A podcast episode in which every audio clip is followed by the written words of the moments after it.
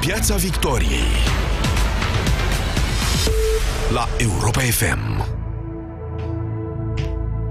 Bun găsit uh, la finalul unei săptămâni intense. O săptămână în care, din nou, presa internațională acordă atenție subiectelor românești, nu vă faceți iluzii, nu e nimic de bine. Și când spun presa internațională, mă gândesc mai ales la Financial Times pentru simplul motiv că, dacă există o voce neoficială a Uniunii Europene, atunci Financial Times este aceea. Oricând Consiliul Editorial al acestui ziar are ceva de spus despre o țară, toată lumea ascultă. Săptămâna asta a avut, vă spuneam, ceva de zis despre România. Detaliile un pic uh, mai târziu în uh, Piața Victoriei. Deocamdată, așa cum știți deja, urmează topul subiectiv al uh, evenimentelor săptămânii. Topul este alcătuit împreună cu colegii de la redacția Recorder. Numele meu este Teodor Tiță, alături de mine în studio sunt Alex Nedea, reporter, și Răzvan Ionescu, publisher al Recorder.ro. Domnilor, bună seara! Bună seara! O să începem cu un subiect pe care l-am mai, l-am mai uh, menționat în emisiunea asta. El e îndeopște cunoscut sub numele Dumnezeul achizițiilor. Și o să-l uh, rog pe Alex Neda să ne povestească pe scurt despre ce este vorba pentru a ne reaminti de săptămâna trecută. Dumnezeul achizițiilor începe cu un program foarte drag uh, lui Liviu Dragnea. Este un program care a fost lansat în urmă cu șase ani și care, teoretic, ar fi trebuit să facă mult bine acestei țări.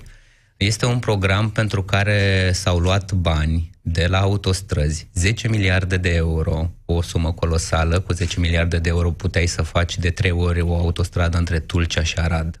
Și cu acești bani s-a spus că urmează să se facă lucruri minunate la sat, pentru că satul românesc e încă în epoca medievală și noi o să scoatem satul românesc uh, făcând asfalt, canalizare și așa mai departe.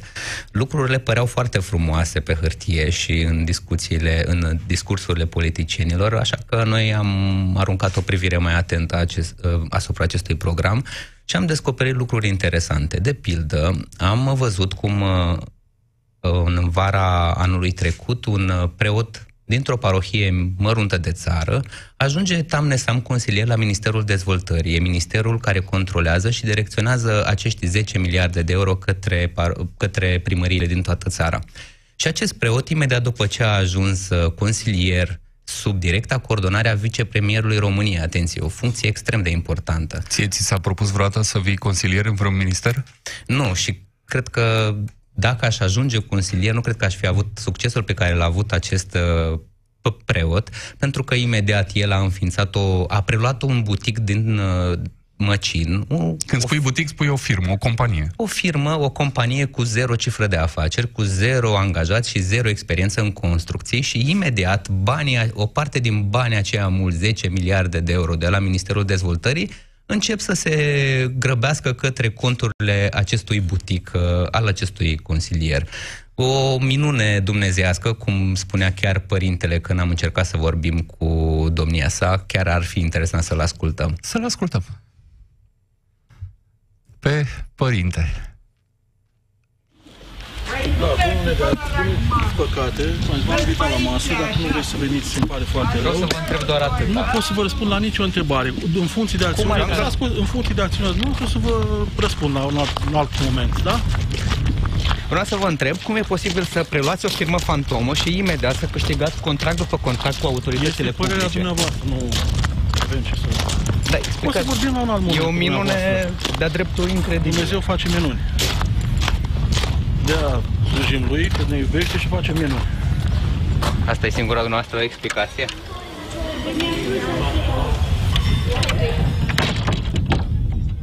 E bine, se pare că Dumnezeu îi iubește pe unii mai mult decât pe alții, pentru că, dacă înțeleg bine, Alex, uh, domnul, bă, cum să-i spun, consilier, uh, a ajuns să facă foarte mulți bani. A ajuns și noi chiar ne-am, ne-am rugat de el cu multă, multă compasiune să ne spună cum a făcut acest lucru să se întâmple. Nu am reușit, nu am reușit să obținem niciun răspuns de la cel care l-a adus în guvern, domnul uh, vicepremier Paul Stănescu, care ne-a trântit ușa de unei mașini foarte scumpe în nas și ne-a spus că el e la ocazie și se grăbește. Um, n-am aflat foarte multe răspunsuri, dar uh, am de la cei implicați, dar am găsit documente care să demonstreze că există indicii foarte clare de fraudă la mijloc. Am găsit achiziții dubioase, de pildă într-un sat din Tulcea, firma acestui preot a instalat 46 de becuri stradale pentru uimitoarea sumă de 100.000 de euro. O împărțire arăta că ei au dat pe un bec, cei de la primărie care au primit fonduri de la minister, au dat pe un bec 2000 și ceva de euro. Bani cu care alții își cumpără o mașină la mâna a doua.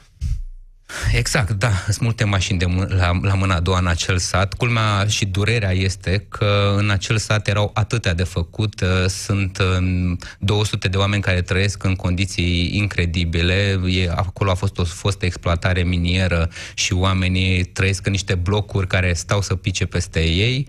Um, există enorm de multe nevoi acolo și tocmai primarul s-a gândit că cel mai important lucru cu care să înceapă acolo este să pună niște becuri care fusese răschimbate de ceva ani, adică nu erau, oamenii nu stăteau în beznă acolo. Curiozitatea mea e, Alex, dacă oamenii știau de, de prețurile astea pe care le plătește administrația locală pentru niște becuri. Ai nu, vorbit nu. cu ei? Am vorbit cu oamenii, bineînțeles că nu știau, nu le dă nimeni raportul când se fac achiziții din astea interesante. Um, nu ne-au dat nici nouă nicio explicație ce de la primărie în momentul în care am fost acolo să-i întrebăm cum a fost posibil să cheltuiască 2000 de euro pe un bec.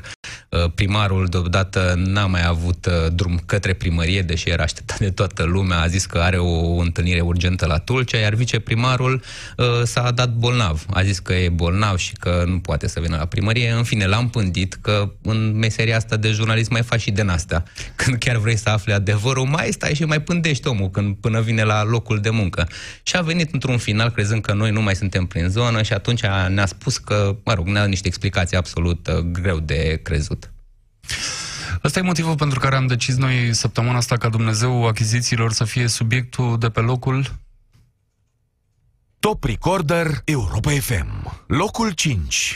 De pe locul 5. Și nu întâmplător, nu pentru că vrem să ne repet, repetăm, ci pentru că de săptămâna trecută și până acum s-a întâmplat Răzvan Ionescu ceva cu subiectul ăsta. Poți să ne dai mai multe detalii? Da, a apărut uh, știrea pe care am dat-o și noi la Recorder. De obicei, Recorder nu uh, Uh, nu are știri, dar asta era un follow-up la dezvăluirea uh, despre care ați vorbit voi până acum. Uh, o poveste care a avut, aici vă spun și în calitate de publisher, dacă vreți, reacții din partea publicului, de tot felul, comentarii, audiență, pur și simplu, până la donații, fără precedent. Noi am lăsat recorder acum un an și șapte, o luni, cred că mai sunt doar două momente care ar putea se compare cu, cu Care reacțiile. E vorba de meetingul PSD din 1 iunie, cred, dacă nu mă înșel, și povestea care a apărut în recorder după asta e vorba de meetingul acela din Piața Victoriei și de ce s-a întâmplat în 10 august. Și repet povestea care a apărut în recorder la 24 36 de ore după. Da, trăim niște vremuri, Răzvan Ionescu, în care bă, lumea se plânge că DNA-ul s-a cam lăsat pe tânjal, așa, bă, e mai atent la ce se întâmplă în zona politică, un pic mai sensibil și fiind mai sensibile și un pic mai inactiv. Ce s-a întâmplat de, de s-au hotărât totuși să deschidă niște dosare? Dacă înțeleg eu bine, nu e vorba de unul, e de vorba de două dosare. Da, e vorba de un dosar deschis de biroul teritorial uh, al Direcției Naționale Anticorupție de la Constanța. E un dosar, deocamdată se cercetează in rem, adică se cercetează fapta. Um, sunt indicii că s-au comis mai multe infracțiuni acolo și se cercetează, lucru care pe mine ca cetățean în această țară mă bucură, nu mă bucură neapărat ca jurnalist, dar îmi place să văd instituții ale statului care se autosesizează când există informații apărute chiar și în presă care duc către, uh, către faptul că s-a încălcat legea penală.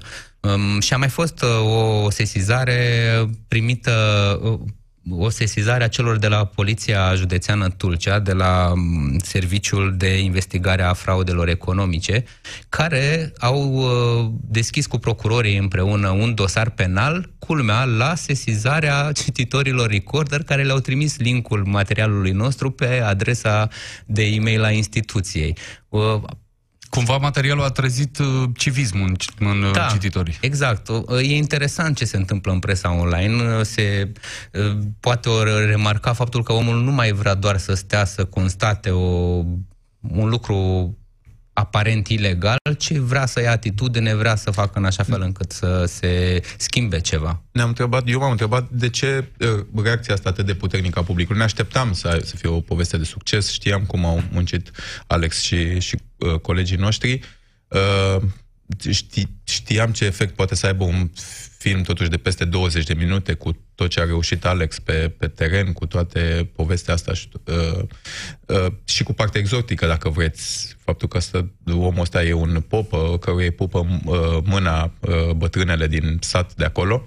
Uh, dar cred că uh, succesul a ținut de faptul că a existat o așteptare Uh, oamenii se întrebau când va apărea o poveste legată de această guvernare de tipul ăsta, de uh, corupție la, la nivelul ăsta. Cred că este cel mai important caz de corupție apărut în presă înainte să uh, existe și cea mai mică Bazat pe uh, documentare din uh, de la autorități. Publice, da. Nu știu să mai fi apărut așa ceva în ultimul an și jumătate. Nu e că e vorba de, de recorder sau uh, de noi, dar chiar cred că, că e așa. Și oamenii se așteptau să apară astfel de povești, dar să vă spuneam că reacția a fost extraordinară, de-a dreptul de la audiență până la uh, engagement, cum spunem noi, tot ce au făcut oamenii, share-uri, comentarii, am avut, avem în momentul ăsta pe record, pe uh, contul Uh, de pe YouTube uh, mii de comentarii, sunt peste o mie și ceva de Înțeleg de că ați intrat și în trending pe YouTube, ceea ce fac în general doar uh, vlogării și cântărețele. Da, ne-am bătut cu Nicolae Guță, am fost, a fost o luptă acerbă. Noi ne-am bătut cu o anchetă despre achiziții publice cu un domn care cânta dintr-un Audi sau, mă rog, nu știu ce mașină scumpă era pe acolo, dar era, parcă era portocalie sau roz, avea o culoare interesantă. PNDL versus Audiul roz. Înainte să trecem trecem la locul 4, a mai existat, au existat și critici la adresa materialului, au venit din partea lui Cătălin Tolontan, care pare să sugereze că ați colaborat cam prea de aproape cu procurorii. Nu au fost critici, nu au fost critici la adresa materialului, au fost critici la adresa unei formulări din știrea asta care a fost follow-up, uh-huh. în care noi anunțam că au ajuns niște uh, documente, de altfel, Alex poate să povestească, prezentate în material, au ajuns și la autorități. Exact. Um, după ce uh, ne-am fost contactați de procurorii, procurorii de la DNA, am fost întrebați dacă materialele care apar în uh, secvențele din, uh, din investigația noastră pot fi prezentate fizic pentru a vedea dacă pot fi piste de pornire pen, ulterioare pentru procurori.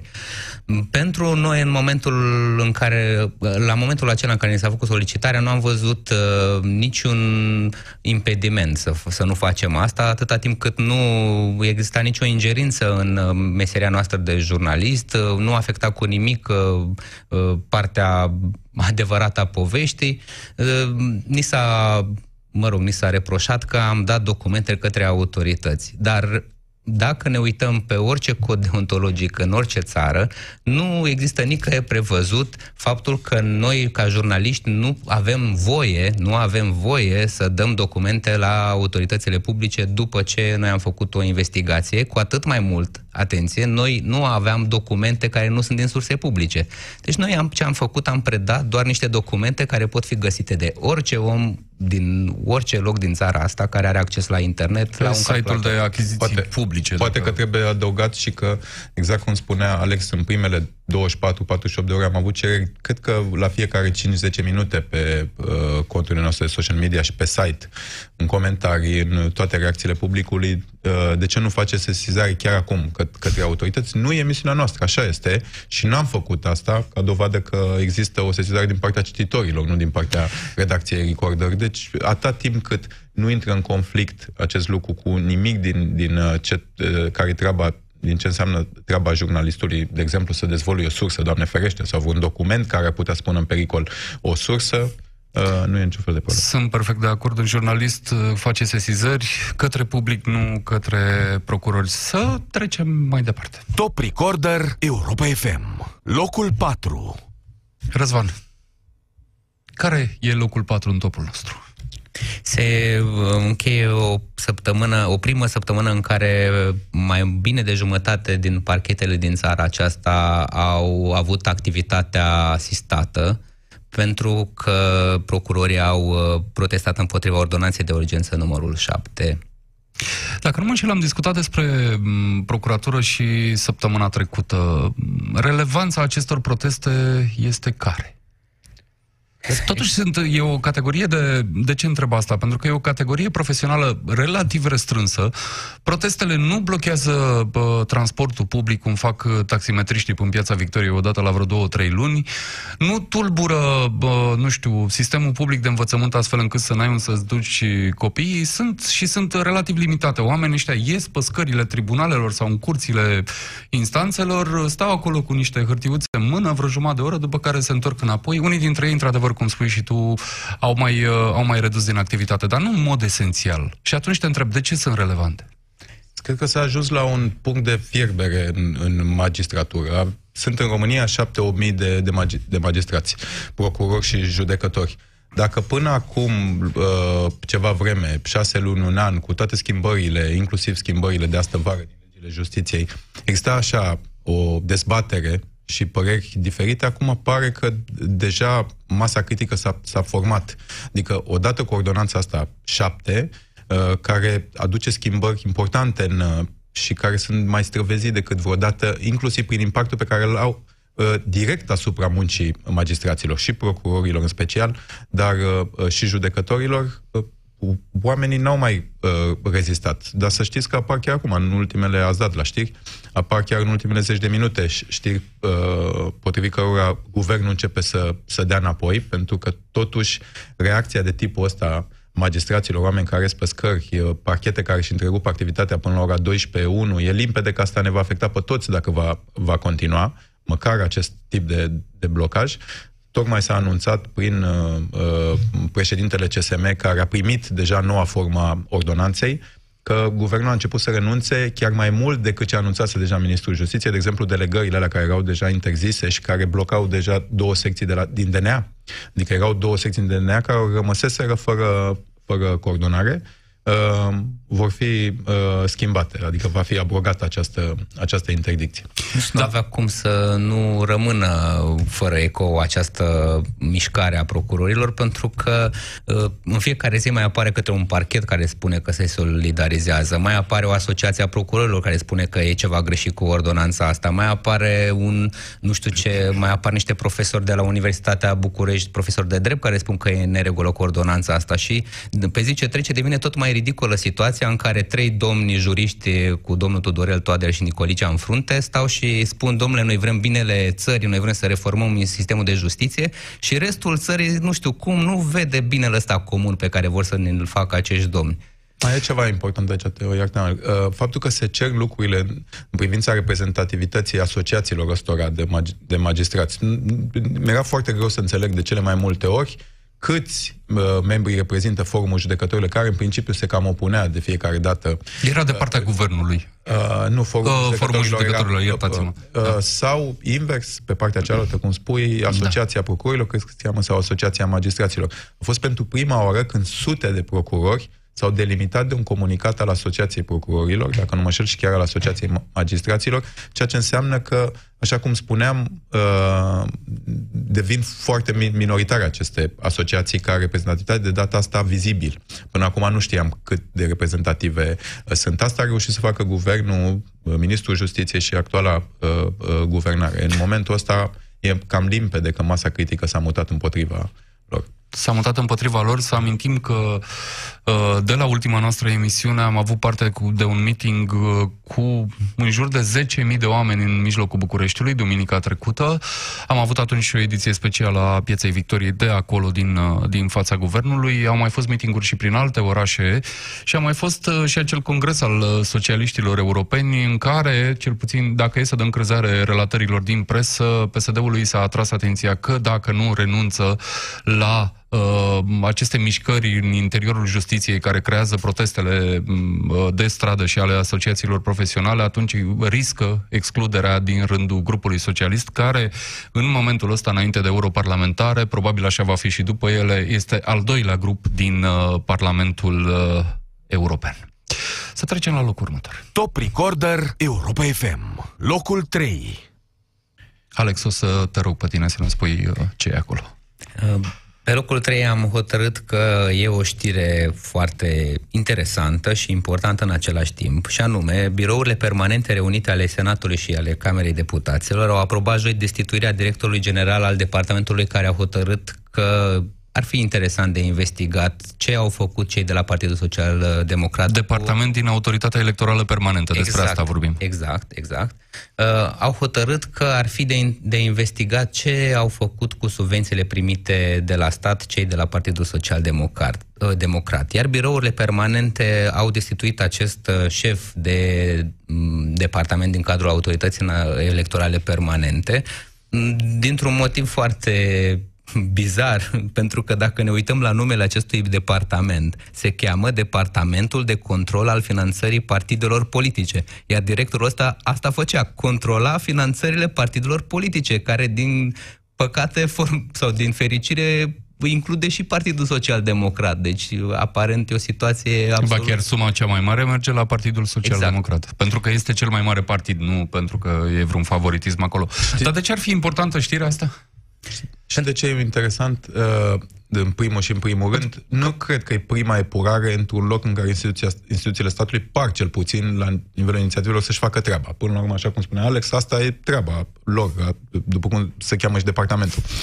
Dar uh, e pentru prima oară, întâia oară, când la un nivelul ăsta, birourile permanente ale, ale uh, uh, Parlamentului, se ia o decizie asumată și nici măcar nu se mai, nu se mai se închisesc să o, să o explice sau măcar să o, să o mascheze. Oamenii ăștia au ajuns la nivelul în care fac astfel de epurări fără să mai mascheze niciun fel, fără să mai scundă că e o epurare. Pur și simplu. E asumată lucru pe care, care nu se făcea nici măcar pe timpul lună stase. Adică și atunci se masca, se găsea un motiv, uh, mai întâi apărea o știre. Exista mai multă eleganță atunci, da. da. Eu m-am uitat uh, puțin pe site-ul acestei autorități electorale permanente și am găsit un lucru interesant, că domnul acesta a fost destituit, destituit la inițiativa unui nou președinte al autorității, pe nume Constantin Mitulețu Buică, și are un, un CV foarte interesant, de pildă... Care din ei doi? Domnul care a fost destituit sau noul președinte la EPE? Noul președinte are un CV foarte interesant. Cel care a hotărât să destituie pe directorul care, făcea, care a inițiat controlul la Partidul Social Democrat.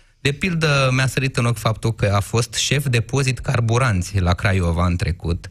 Deci acest... O legătură foarte strânsă cu desfășurarea alegerilor. Da, și e foarte important că anul acesta va fi an electoral și e foarte important să avem un paznic, sau mă rog, un om care a, care a avut grijă de benzină pe la Craiova și mi-a plăcut foarte mult că și-a trecut niște competențe foarte relevante în CV. De pildă zice că, citez, am... Uh, uh, posed o inclin, înclinație spre ajutorul semenului, nu semenilor, semenului probabil nu poate să Poate doar unul singur. Poate, poate fi unul singur, ca în filmul la Nemuritorul. Da. da.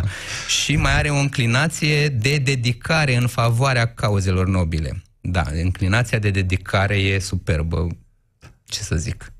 Să spunem că știrea asta vine la scurt timp după un scandal uh, care a existat uh, înainte de aprobarea bugetului de stat, care buget în continuare e pe la Curtea Constituțională, legat de finanțarea partidelor. E vorba acolo de foarte, foarte mulți bani. De vreo 2 ani de zile, partidele politice din România nu se mai pot plânge că nu au cu ce funcționa.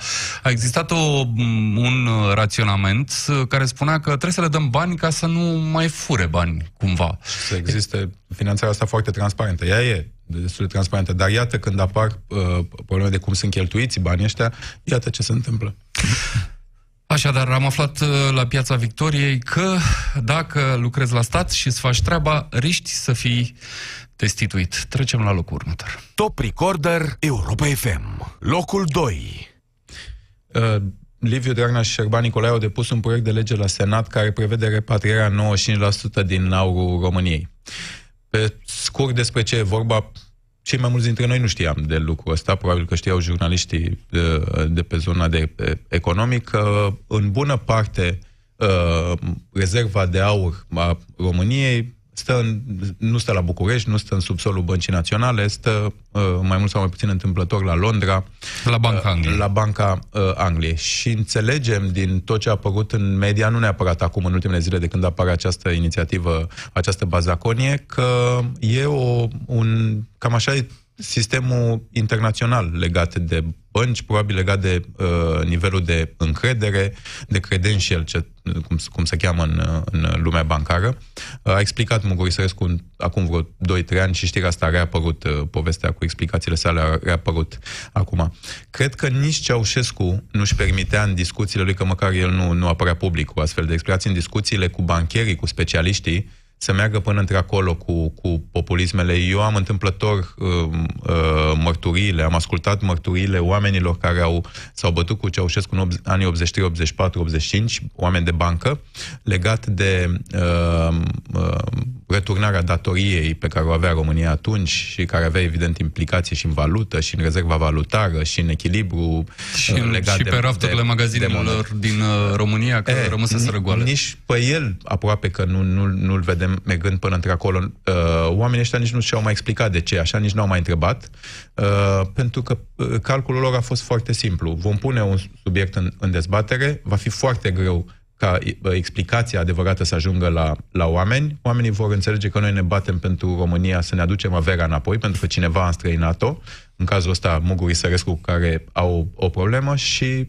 au mers și merg în continuare pe, pe această pistă. L-am văzut pe, pe domnul uh, Șerban Nicolae cum explica, făcând similitudine cu vecinii. Spunea, voi vă dați, v-ați dat vreodată, v-ați duce bijuteriile, asta de bijuterii la vecini. Asta e toată capacitatea de înțelegere, dar din păcate și capacitatea de a, de a manipula a oamenilor ăstora, de a, de a fructifica inocențe și, și naivități ale uh, Uh, publicului, uh, făcând similitudinea între vecini la bloc și sistemul internațional de bănci. Eu mărturisesc că atunci când am văzut prima oară știrea asta bă, și când am decis să o și punem în top, am și râs un pic, că mi s-a părut așa ușor, uh, ușor ridicol. Pe de altă parte, Uh, înainte să trecem la locul 1, bă, am citit zilele trecute un uh, mesaj al fostului președinte Traian Băsescu, apropo de menționarea lui Nicolae Ceaușescu, care Traian Băsescu zice așa, mă, oameni buni, vă pregătiți de o dictatură, de ce aduceți tot aurul ăsta înapoi? Pentru că, spune Traian Băsescu, și nu e un raționament chiar uh, lipsit de logică, spune că atunci când un stat uh,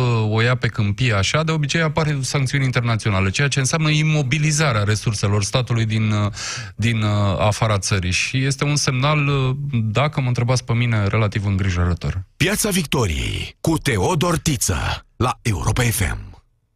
Am ajuns la locul întâi. Top Recorder Europa FM. Locul întâi.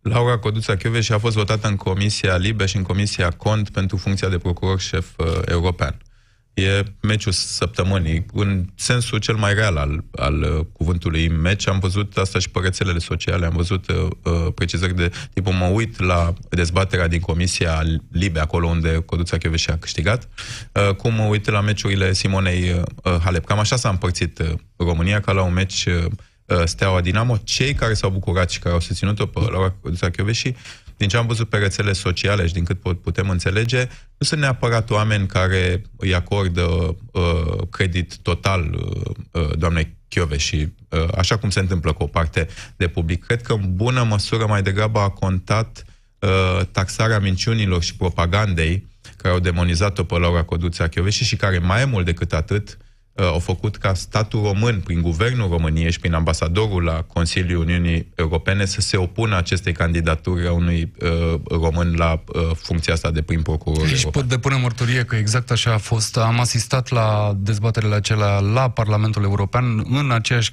în aceeași uh, sală în care au fost ele, în care s-au ținut audierile am fost și eu și ulterior am mai vorbit cu oameni de pe acolo și ce pot spune este că uh, foarte probabil, fără opoziția asta înverșunată, aproape isterică a guvernului român la candidatura doamnei și mulți de acolo poate n-ar fi votat cu doamna și E adevărat că are un, uh, un CV foarte bun, uh, fostul șef, fosta șefa DNA, dar CV-uri foarte bune mai erau. Era și CV-ul francezului, uh, care era relativ bun, al germanului, care la fel era foarte bun.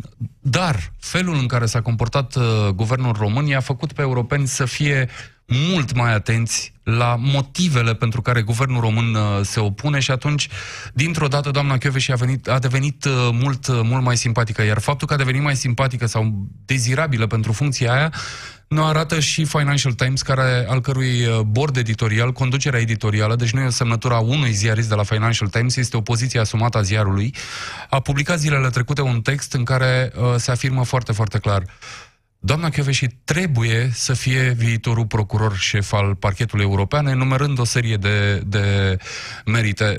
Am spuneam pe la începutul emisiunii că de obicei în Financial Times e, apar vocile neoficiale ale instituțiilor europene și cred că de data asta, dacă ajunge doamna Chioveși procuror șef, cred că un mare merit îl are și Tudorel Toader, un alt merit important cred că îl are și domnul Liviu Dragnea. Acum eu v-aș întreba, Răzvan Ionescu, Alex Nedea, dacă credeți că ajunge până la urmă, pentru că urmează și o procedură de negociere cu Consiliul European, unde a câștigat francezul, inclusiv grație lobby-ului românesc.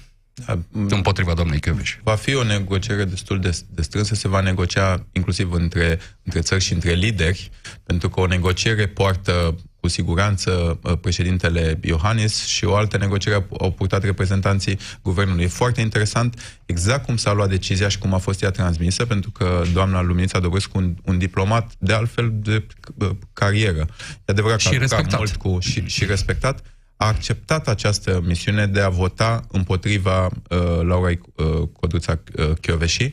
Uh, ați văzut și imaginea acelea de pe holurile Parlamentului cu ministrul de externe Meleșcanu care le explică unor parlamentari să mă băieți, nu, eu am fost implicat, uh, Lumința Dobrescu a ascultat direct de guvern, n-a trecut nimic pe la Ministerul de Externe, deși în mod normal chiar trebuia să, uh, să se întâmple Aici, uh, asta. aici te-aș acum, acum lucrurile vor continua cumva pe, pe același, pentru că urmează să se Uh, negocieze între Parlamentul European, reprezentanții Parlamentului și Consiliul Uniunii Europene, uh, dar nu e, uh, nu e imposibil ca poziția Guvernului României să se, să se înmoaie, măcar prin faptul că nu o să mai negocieze cu reprezentanții altor state, cum s-a întâmplat cu Bulgaria, pe care cineva i-a convins să voteze împotriva doamnei Chioveși, alt amănunt interesant de aflat ce târg s-a făcut acolo, pentru că de obicei, în cazurile astea, ofer ceva și uh, uh, și primești și ceva. Primește Aici aș menționa un detaliu, mi s-a părut mie interesant. În afara Parlamentului European, în, uh, cu câteva ore înainte de audieri, erau niște români care strângeau semnături în favoarea doamnei Chiove și nu mi s-au părut, uh, nu mi s-a părut ceva extraordinar. Mă așteptam să văd acolo. Erau și, era și cel puțin o doamnă care avea niște afișe împotriva fostei șefe ADNA, dar cel mai interesant mi s-a părut că am văzut uh, două bulgăroaice cu o pancardă mare, mare, pe care scria Bulgaria o sprijină pe Chioveși. Cumva uh, luptele astea interne din, uh, din România și din Bulgaria s-au transferat, uh, s-au transferat acolo și a arătat, mi se pare un semn bun până la urmă, pentru că a arătat că nu există unanimități. Guvernele nu pot să vorbească de capul lor fără să fie cumva sancționate, cenzurate și puse la colț până la urmă, pentru că cu guvernul român asta s-a întâmplat. Alex? O să fie doamna Chiove și procuror șef sau nu? Eu cred că se, se va juca meciul acesta. Știu că în, eu am fost de mai multe ori în Bulgaria și știu că bulgarii o idolatrizează pe doamna și Bineînțeles, nu au decât datele pozitive despre doamna și că acolo ajung doar lucrurile bune și mai puțin cele discutabile care pot fi imputate și doamnei și că nimeni nu este perfect. Dar știu că o, o idolatrizează și văd că România face progrese în lupta asta anticorupție și la ei undeva, ei au rămas undeva în urmă cu 20 de ani la capitolul ăsta. Alex Neda, Răzvan Ionescu, mulțumesc! Recorder este o publicație creată și deținută de jurnaliști. Intră pe recorder.ro și donează pentru jurnalismul independent. Piața Victoriei. De luni până vineri, de la ora 18 și 15 la Europa FM.